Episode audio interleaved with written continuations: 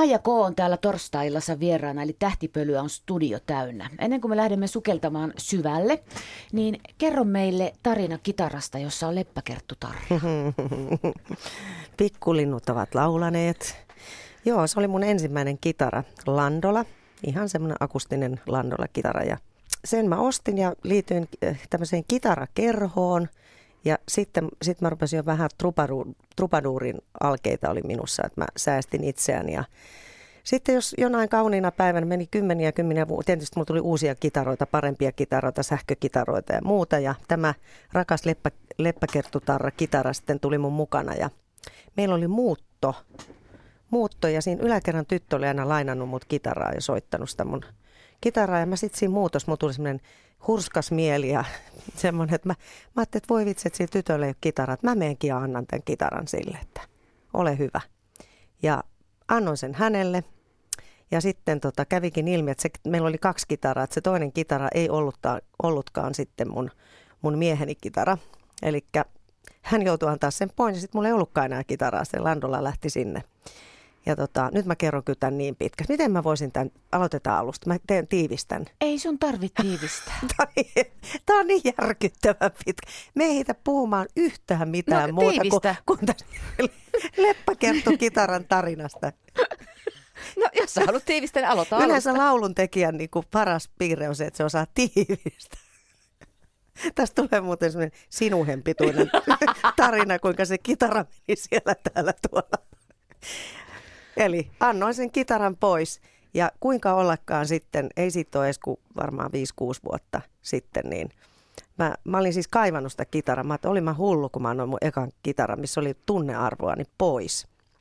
Ja tuli sitten yksi, yksi mies juttelemaan mulle keikan jälkeen ja sanoi, että kuule se, se sun vanha kitara, on, että se on, se on mun äidillä. Että se on pitänyt sitä tosi hyvänä. Että se tyttö oli antanut sen niin kuin äidilleen vielä. Mä sanoin, että Herran Jumala, että saanko mä sen takaisin? Että onko mahdollista? Ja sanoin, että joo, mä tuun seuraavalle keikalle sitten tuomaan sen sulle.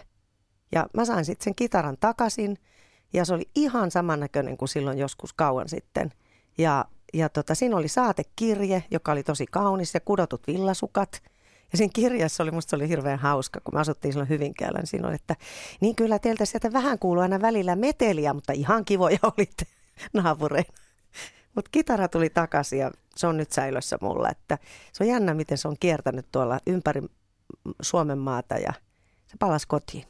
Ihan mahtavaa. Onko se soittanut sitä?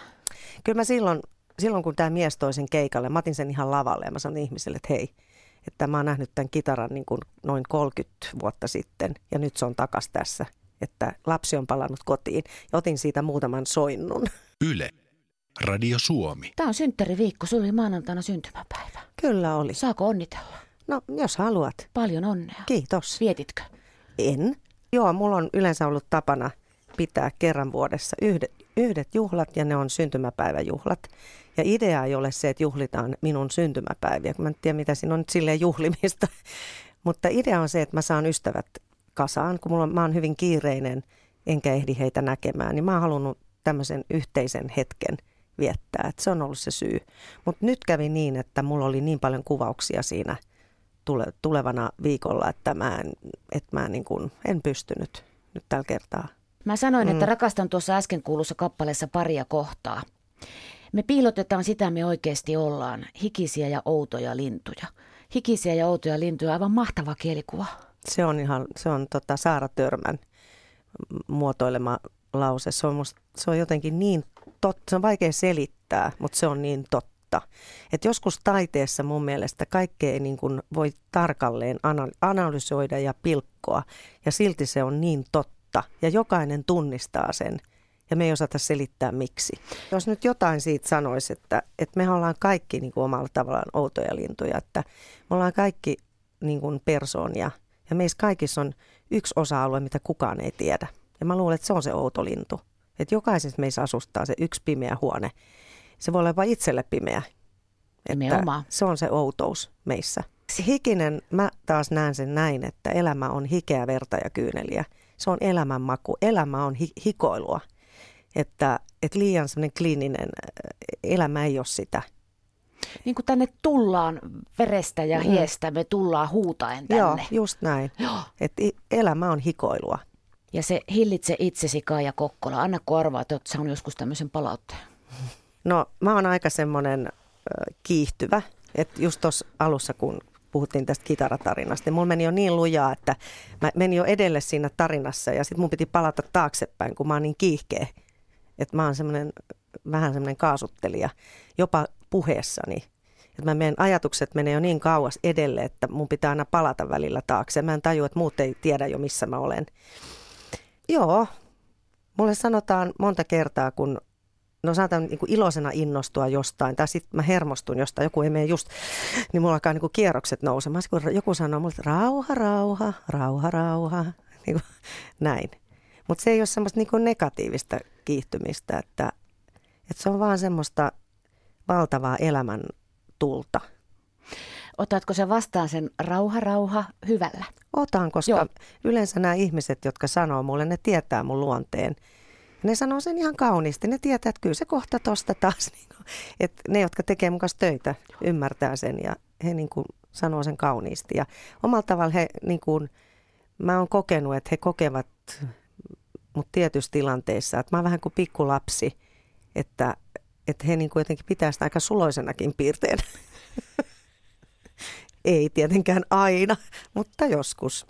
Tämä ei liity sinuun tämä asia, Kaija K, mutta kumpi kuulostaa paremmalta tai pahemmalta, jos sanoo hillitön nainen tai hillitön mies? Ihan jos nyt kielikuvaa, en halua olla asenteellinen, mutta mä ajattelin, että hillitön nainen, niin se, musta se on hirveän positiivinen ja semmoinen nainen, joka uskaltaa ja jo- jotenkin semmoinen, mulla tulee niin kuin positiivinen lataus siitä niistä sanoista. Mutta yhdistelmä hillitön mies, mulla tulee väkivaltainen mies mieleen. Ja tämä on nyt aika hyvä, että sä otit tämän tähän, koska miksi mulla tulee tämmöinen olo? Eli olenko minäkin asenteellinen? Että yllättää, tavoittaa, saa itsensä kiinni itse, itse teossa, että kuinka paljon itsessä on asenteellisuutta niin kuin väärällä tavalla, jotka on vaan porautunut mun päähän. Ja sen takia, koska mä tiedän, että minussakin on sitä, meissä on kaikissa, että mehän ollaan ympäristömme uhri Mm. ja sosiaalinen paine ja kaikki asiat tulee meidän päähän, että ei me osata ajatella ihan omilla aivoilla. Näinhän se menee. Niin pitäisi pystyä kyseenalaistamaan asioita juuri tämän takia. Aina kun tulee joku asia, niin miettii, että mitenköhän tämä nyt oikeasti on, kun on tottunut asiaan, että se menee aina näin. Niin välillä kannattaa pysähtyä, ruveta mikroskoopilla tarkastelemaan sitä asiaa, että mitenköhän tämä nyt oikeasti on. Mun tämänhetkisten ajatusten mukaan. Sinä, Kaija K, kuulet asioita. Ihmiset tulevat puhumaan sulle. Sä oot aina sanonut sitä keikkojen jälkeen ja muuallakin. Toivottavasti saat kulkea rauhassa silloin, kun haluat. Sulle puhutaan isojakin asioita.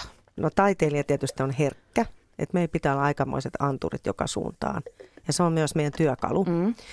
Niin kyllä, jos mä esiinnyn ja se on sellainen tilanne, että mä näen yleisön hyvin, niin kun mä laulan jotain kappaletta, niin kyllä mä katson, silm, mä näen silmistä, että joku tietty laini on jollekin tietylle ihmiselle.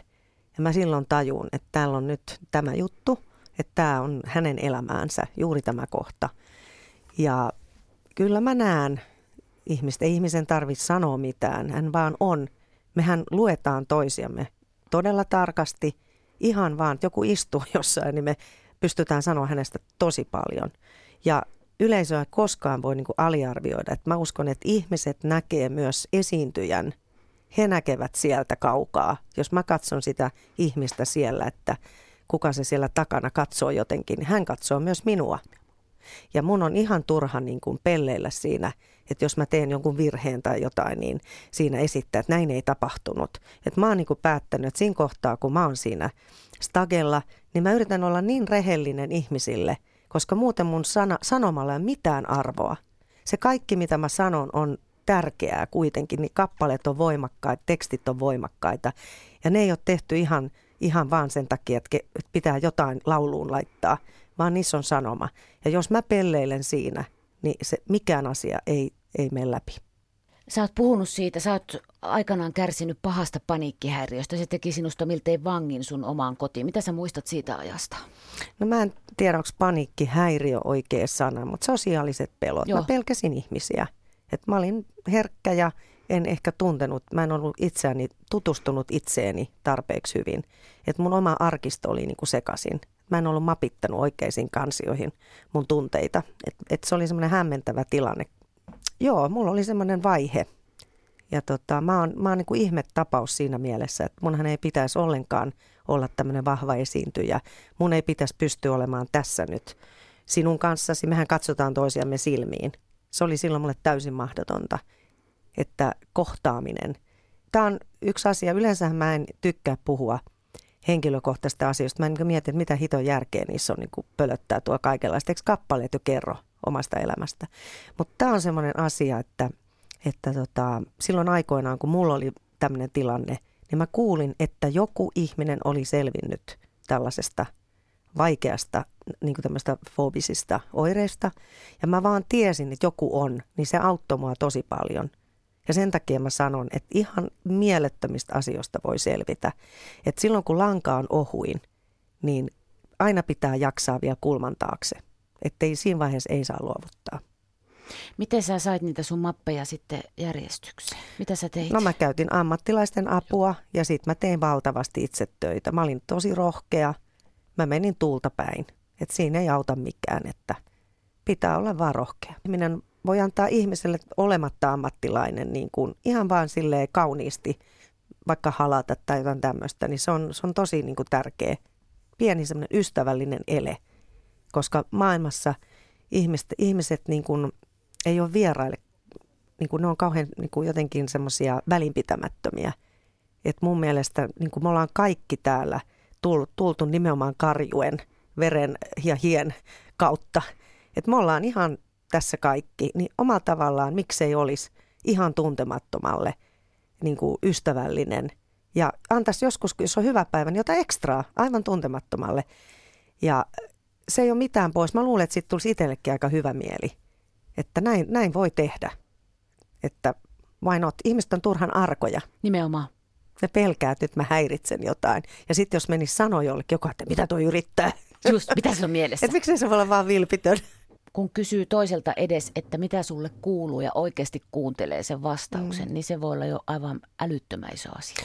Mutta tota tapahtuu, siis mä oikeasti sanon, että tota tapahtuu todella harvoin, että joku ihminen kysyy oikeasti, mitä sulle kuuluu. Että se on vaan mitä kuuluu ja sitten... Siihen pitää vastata, että hyvää. Niin, niin just tämä, mikä on tosi... Vaikka sydän kirkus tuolla sisuksissa. Niin, niin. niin mä, tykkään, siis mä oikeasti tykkään ihmisistä, jos kysyt, että mitä kuuluu. Sanon, nyt menee vähän helvettiä. Sillä ihan vasta että voi, onpa ikävää. Et musta se on niinku, mä tykkään tuommoisesta suoruudesta. Joo. Mä oon aina tykännyt siitä. Että ei sit tarvi lähteä länkyttämään sitä niinku kolmeksi tunniksi siihen. Mutta niin kuin voi sanoa vaan, että nyt ei mene niinku hyvin tai nyt menee hyvin tai ihan mikä tilanne on.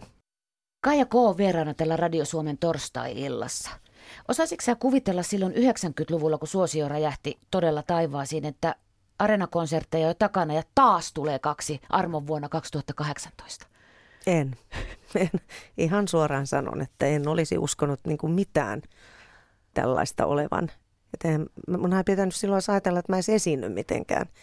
Niin kaikki se, mistä mä oon noussut semmoisesta pelokkaasta haavanlehdestä tämmöiseksi niin kuin vahvaksi esiintyjäksi, niin eihän tämmöistä niin kuin pitäisi tapahtua. Näin on tapahtunut. Mikä se sun salaisuus on? Miksi sä pysyt suosio huipulla? Palaat aina uudestaan sinne korkeimpaan kastiin. Mikä ihme sus on? Kova työ, joo. No joo, mä, mä yritän tehdä työni aina hyvin. Että se on semmoinen, kun joku kysyy, mutta ootko tehnyt huonoa keikkaa? Sitten mä mietin vähän aikaa. Tietysti olisi pitänyt olla kauhean nöyrä ja semmoinen alisti, että no en, kyllähän minä. Mä sanoin, että en ole tehnyt. että en mä huonoa tehnyt. Että energiataso ei ehkä ollut sataprosenttinen aina, mutta mä oon kuitenkin yrittänyt pyrkiä siihen, että kun mä menen esiintymään, niin sen pitää olla semmoinen, että ihmiset saa siitä jotain ja joku joku kivi liikahtaa, että se ei saa olla turha. Ei sinne turhaan mennä. Mitä, mikä se alkuperäinen kysymys? Niin, että mikä se sun salaisuus, salaisuus. on? Mm. Okei, okay, no mä oon lapsellinen ja mä en tiedä mikä musta tulee isona. Mä oon kiinnostunut uusista asioista, mä innostun edelleenkin että mun työ ei ole mulle semmoista pakkopullaa, että voi että kun pitää nyt tehdä tätä näin, vaan mä innostun. Mä oon ruvennut miettimään ihan uudenlaisia väyliä. Mä oon keksinyt, mulla on ihan mahtavia ideoita ollut ja mä saan nyt toteuttaa niitä.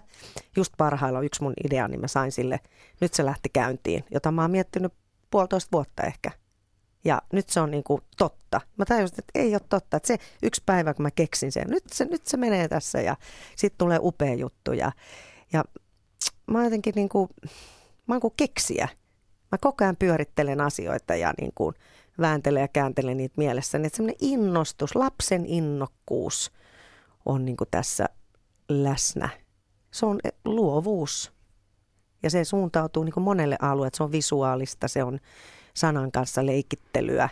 Se on semmoista leikillistä, mutta sitten kuitenkin mä en ohita ikäviä asioita. Että mä luulen, että mun salaisuus osittain on se, että mä osaan käydä todella pohjalla. Koska jos et sä käy siellä, niin et sä kyllä sinne ihan ylös pääse. Sun pitää, se on niin kuin kaksi kääntöpuolta, että ei ole surua ilman iloa, ei ole iloa ilman surua. Et sun täytyy, täytyy kokea myös aika rajuja juttuja, niin sit sä koet, mitä on ilo. Ja sitten semmoinen oivallus, että jotenkin mä ajattelin, että, että miksi mä mietin, että mitä mulla ei ole, kun mä miettisin, että mitä mulla on. Se on semmoinen uusi, ihana ajatus. Minkälaisia tunteita siihen liittyy, kun sä tuskin sä nyt aamulla menet silleen peiliin, että kai yes, mä, Menen mä, joka Menet, Menen. Jeet, taas mä. Mä oon kuin King Kong, mä hakkaan. Mulla on mustelmia koko rintakehä täynnä, kun mä hakkaan itteni aamuisin. Okei, okay. no mutta kun olet hakannut itsellesi lisää mustelmia, niin se, se Mä otan siis elämän pienistä asioista. Niin, että mä menen johonkin kahvilaan, mä juttelen ihmisten kanssa ihan muita asioita kuin minun menestymisiäni tai Hartwall Renaa tai jotain. Mä, haluan, mä olen ihan tavallinen että mut otetaan niin kuin tasavertaisena. Se on mulle hirveän tärkeää, että me palautetaan niin kuin täältä tähteydestä välillä maahan. Ja sitten mä nautin niin, kuin niin pienistä asioista. Mä saatan olla jossain mökillä, joku, joku kaislikko suhisee. Että mä oon ihan siis ekstaasissa sen kauneuden ja äänen, med- siis tämän audion.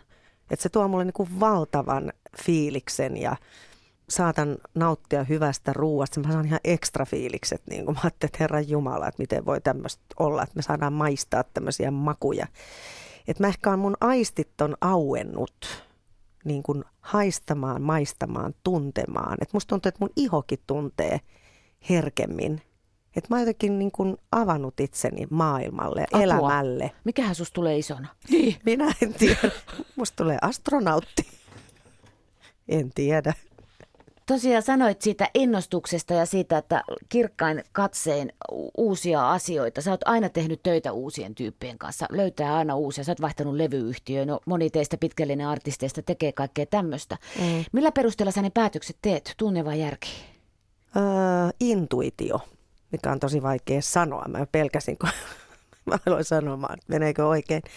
Se on kyllä ollut se, se mun voimavara ja nyt kun sanot, miksi, no niin, nyt mä itse asiassa äskeiseen kysymykseen, että miksi olet niin tässä nyt ja miksi, miten pärjäät.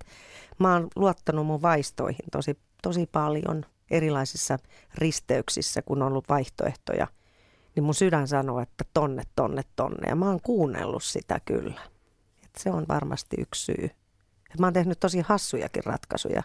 Et mietin silloin, mikä onko ollut 2006, kun mulla oli epätietoisuus, että miten mun ura niin kuin jatkuu, että mä en voi enää jatkaa näitä, mä laulan näitä samoja kappaleita aina. Että mä halusin jotain, että nyt on tapahduttava jotain. Ja sitten mulla oli niin kuin levyyhtiöiden kanssa neuvotteluja, että mihin menisin ja näin. Ja sitten Apulanta, bändi perusti Päijät-Hämeen sorto ja Riisto levyyhtiön. He soittivat minulle yhtenä kauniina päivänä, että tuletko meidän levyyhtiön. Ja mä en mulla ollut mitään taetta siitä, että mitä tästä tulee. Että Kaija K, klassinen Kaija K on yhtäkkiä tämmöisessä ympäristössä. Mutta mulla tuli vaan semmoinen olo, että nyt pitää vaan rohkeasti kokeilla jotain. Ja sen jälkeen syntyi vapaa biisi. Toni Virtanen teki sen mulle. Ja siitähän lähti taas uusi hyökyaalto. Mitä sä silloin ajattelit, kun se lähti se hyökyaalto? En mä tiedä, mä olin vaan jotenkin sen, mä olin kuin surffaaja. Mä menin siinä harjalla vaan, kattelin ohi, niin valitsin parhaamman aallon ja yritin sukkuloida siellä. Että jotenkin se tuntui vähän luontevalta, että näin tapahtui. Että kyllä mä nyt jälkikäteen niin mietin, että Herra Jumala sentää, että miten mä oon voinut ymmärtää tehdä tämmöisiä päätöksiä. Mutta ne on tullut jotenkin selkärangasta, että mulla olisi ollut paljon turvallisempia ratkaisuja. Että kyllä semmoinen elämän, jossa, no joo, nyt päästään siihen elämän valintoihin. Että jos sä valitset aina sen turvallisen, vaan turvallisen ratkaisun, niin elämässä kyllä voi jäädä jotain elämättä. Että mä ymmärrän sen pohjaimun, joka vetää turvallisuuteen, varsinkin jos sun historiassa on jotain semmoista, joka on tehnyt sun olon tosi turvattomaksi, niin silloin ihminen helposti päätyy niihin tuttuihin ratkaisuihin, jotka kuitenkin eivät tunnu omalta elämältä. Mutta jotenkin mä kehottasin olemaan rohkea, koska jokainen mun rohkea valinta on vienyt mut ihan uuteen maailmaan. Mä oon pelännyt, että mitä siellä on. Mä en ole tiennyt, mulla ei ole mitään visiota, mulla ei ole mitään semmoista etukäteis niin kuin mappia, että siinä näytettäisiin, että näin tulee käymään. Ja mä oon vaan mennyt sinne. Ja mä oon tajunnut, että elämä kantaa. Se vaan kantaa. Sitten siellä muodostuu erilaiset uudet yhteydet ihmisiin ja kaikki vaan kyllä se vaan menee, kaikki sujuu hyvin. Pitää vaan luottaa elämään. Mä kuulen tuolla nyt jonkun kuulijan päässä raksuttavat, että no hyvähän ton on puhua, että kultalevyjä on ja rahaa on ja kaikkea on ja kauneutta on ja ulkonäköä. Ja, no terveyden kanssa on ollut vähän, mutta et mm. hyvähän sen on puhua. No ei se näin on. Nais voinut mennä juuri, juuri jos mä en olisi tehnyt näin, niin mun tilanne olisi toinen. Että kyllä se siitä rohkeudesta on lähtenyt, että mä oon ollut menettänyt koko omaisuuteni 2006. Mä olin lähes vararikossa eron aikaan, vaikka mulla oli menestysvuosia takana. Mä lähdin ihan tyhjästä. Otin ro- silti niin kuin riskin. Ja mulla on sattunut kaikenlaista, että ei, ei se näin kyllä ole. Mutta se on totta, että lahjan olen saanut, jonkun laulun lahjan, että siitä olen kiitollinen. Mutta mä olen myös sitä mieltä, että jos mä oon semmoisen saanut, niin mä oon velkaa pitämään siitä huolta, että, että mä en saa tuhota sitä. Että se ei ole vaan mun asia, vaan se on niin kuin kaikkien asia. Ikä ei ole este mihinkään, vai onko? On se jollain tavalla, että mä luulen, että sä olisit halunnut, että mä vastaan, että, että ei ole. En, mä oon sun ikäinen melkein, että ei, ei se Joo, niin ole. Se okay. on todellakin este et, monenkin et asiaan. On, on se. Sanotaan, että se pitää minimoida se este. Mä luulen, että se on enemmänkin näin että 56-vuotias, mikä minä nyt olen, on aivan eri asia kuin 30-vuotias. Et ei 30-vuotias ymmärrä tietenkään, mitä on olemassa nainen 56. Puhutaan vielä naisesta. Ymmärrämme naiset tämän. Semmoinen sanonta kuin, että ikä on vain numeroita, niin mun tulee semmoinen, että mä kuristan tuon tyypin. Älkää nyt. Useimmissa on kyllä nuori ihminen, joka sanoo. Totta kai. Nelikymppinenkin voi heittää se ihan lankalta vielä. Itsekin olen, olemme ehkä heittäneet. Oh, joo. Sitten sit suurin kohtelias, oletpas sinä freesin ja oletpas nuorekkaan näköinen. Sitten sit tulee, että, niinku, hei, tiedät, että haluat, että oot ihan varma, haluan olla semmoinen. Että se on niin kehu, että on, olet nuoren näköinen. Mä olet, mikä tämä on? Tai sitten jos on lait, lait, sä olet kyllä laittunut. Että niin kuin kaikki olettaa, että kaikki haluaa olla laihoja ja nuoria. Kuka, kuka väittää näin? Mutta se on yleinen oletus kyllä ikä tuo tiettyjä asioita, että ei jalka nouse enää niin kuin ennen. Että mäkään enää pompi sillä tavalla, että enemmän loikin semmoisia kolmimetrisiä loikkia siellä lavalla. Enpä loike enää. Menen lujaa kyllä niin kuin semmoisessa, niin kuin, onko se vertikaalitaso vai mikä tämä on? On. Joo. Hän tekee kädellä kaijakoon niin. tätä. Leikkaa ilma. Jo, leikkaa ilmaa. Vaakataso liikettä. Et siinä mä menen lujaa, mutta enää mä menen niin kuin horisontaalisesti Just. ylöspäin kovin paljon. Ja jos menen, niin mä saan aina nuhteita. Mun kiertomanageri sanoo, että Kaija, sä taas pompit siellä. Muista, älä pompi, kun mä unohdan sen. Että niin kuin innokkuus on valtavaa. Mutta sitten mä mietin sitä, kun mä joskus on kiertueella tuo kolmatta päivää vedetty festaria tuolla ja sitten mä herään joku aamu siellä hotellihuoneessa. Sitten mä niin kuin, miten tästä sängystä? sitten mä nyt kun te näkisitte mut, niin osaisitte arvostaa mua vielä enemmän. Joo, lonkka sulta on leikattu, iso leikkaus. Miten sun pää kesti toipua noin isosta leikkauksesta? No ei toi nyt, on mulla ollut pahempiakin tilanteita, että, Joo. että tota, ei toi kiva ollut, koska tota, kivut oli sitä ennen valtavat. Et mä vetelin vuoden verran tuolla, että eihän ihmiset edes taju millaisissa mitä kuvioita. Et mulla oli koottava pyörä esimerkiksi festareilla, että mä, pystyin, mä en pystynyt kävelemään mitään matkoja. että mä joudun turvautumaan tämmöiseen, niin että sit portaat kaikki. Mä mietittiin, että miten ihmeessä mä pääsen jonnekin ja ja sitten kato, ihmistähän luulee, että niin vitsi suunnilleen, kun mä sitten innostuin niiden kävelykeppien kanssa. Mulla oli miljoona erilaista Joo. kaunista keppiä, niin sitten joku, mä tiedän, että ihmiset epäili, että oli joku tämmöinen niin kuin temppu. Ja sitten kun todella oli näin, niin ihmiset varmaan ajattelivat, että oho. Että, että olihan se aikamoinen vuosi ennen sitä. Mutta me tehtiin kaikki esiintymiset ihan tip-top. Kuka ei voi valittaa, että siinä oli mitään. Että kyllä mä menin äärirajoilla – mutta en mä nyt enää sitä ajattele. Mä se aika meni, se, se oli nyt ja nyt sitten katsotaan mitä seuraavaksi, että näin. Näin. Kaija, jos sä et ajattele nyt omaa työtäsi, niin osaatko sä kuvitella elämää ilman musiikkia? En, en. Ja tätä kokonaisuutta, kun niin. tämä ei ole pelkkä, tämä on jotenkin valtavan iso kokonaisuus. Ja mullahan on hirveän pitkään niin kuin kestänyt se, että mä uskallan sanoa itseni taiteilijaksi, koska – minusta tämä sana on kärsinyt inflaatiota. Kaikki on kauheasti taiteilijoita. Että se on jotenkin ollut se, että mä, mä että mä en halua sanoa sitä, että musta se tuntuu tyhmältä. Mutta sitten mä muistan miten monta vuotta sitten mä yhtäkkiä päätin, että nyt mä sanon, että mä oon taiteilija. Koska tämä on niin kuin laajempi kokonaisuus. Kun ihmiset kysyvät, että teetkö paljon keikkaa, niin tähän liittyy niin paljon suunnittelua, että, että ohjaustyötä, että mä itse asiassa mä olen Kaijakoon ohjaaja – että mä niin kuin suunnittelen, mitä hän tekee. Eikä se ole mitään feikkiä, että se on niin kuin osa, osa minusta on, on tämä henkilö. Mä puhun jopa kolmannessa muodossa välillä. Mutta mä suunnittelen paljon tulevaa, mitä mä teen, kenen kanssa mä teen, ideoin erilaisia kokoonpanoja niin kuin erilaisten niin kuin artistien kanssa. Mä oon paljon sitä, sitä tehnyt ja olen mukana valinnoissa, äh, kuuntelen miksauksia. Se on, se on valtavan iso niin kuin paletti. En mä tiedä, miten paljon muut tekee, mutta mä oon niin kuin kokonaisvaltaisesti mukana tässä koko jutussa. Ja kyllä mä luulen, että se on se syy, miksi, miksi tämä on näin vahva. Tämä on leimautunut niin sitten personoitunut kaijakooksi, tämä koko härdeli, joka tässä pyörii. Mutta se vaatii sen, että mä oon itse tosi paljon mukana. Kaikessa vaatevalinnoissa, suunnittelussa, kaikessa. Jos mulla olisi taikasauva ja voisin toteuttaa minkä tahansa musiikillisen haaveen sun, siis elävän tai kuolleen kanssa, kenen kanssa haluaisit tehdä vaikka dueton tai keneltä tilaisit kappaleen tai tekstin itsellesi tai kenen showssa haluaisit olla mukana? Jos mä mennään nyt niin kuin ajassa vähän taaksepäin, semmoisia henkilöitä, jotka on tehnyt muhun suuren vaikutuksen silloin kauan kauan sitten, niin Tina Turner on yksi näistä että hänen esiintyminen on ollut mulle esikuva, miten esiinnytään. Ja mulle kävi niin, että mä sain ää, lipun hänen konserttiinsa kulttuuritalolle, kun mä oon ollut joku 20-vuotias. Ja hän se oli ennen tätä hänen suurta menestystä, että hän oli niin kuin vähän tipahtanut ja hän oli sen Ike Turnerin kanssa oli tämä juttu päättynyt ja hän yritti rakentaa niin uutta uraa, niin hän oli kulttuuritalossa oli puolillaan ihmisiä. Mä sain lipun, kun mun kaveri ei halunnut mennä, että kuka tämä on. No mä menin sinne tietämättä oikein, että kuka siellä nyt on.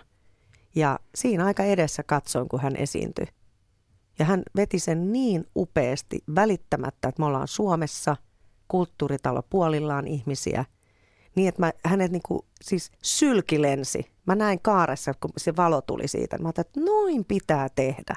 Toi on oikein. Freddie Mercury on toinen mun mielestä esiintyön pitää olla kukko.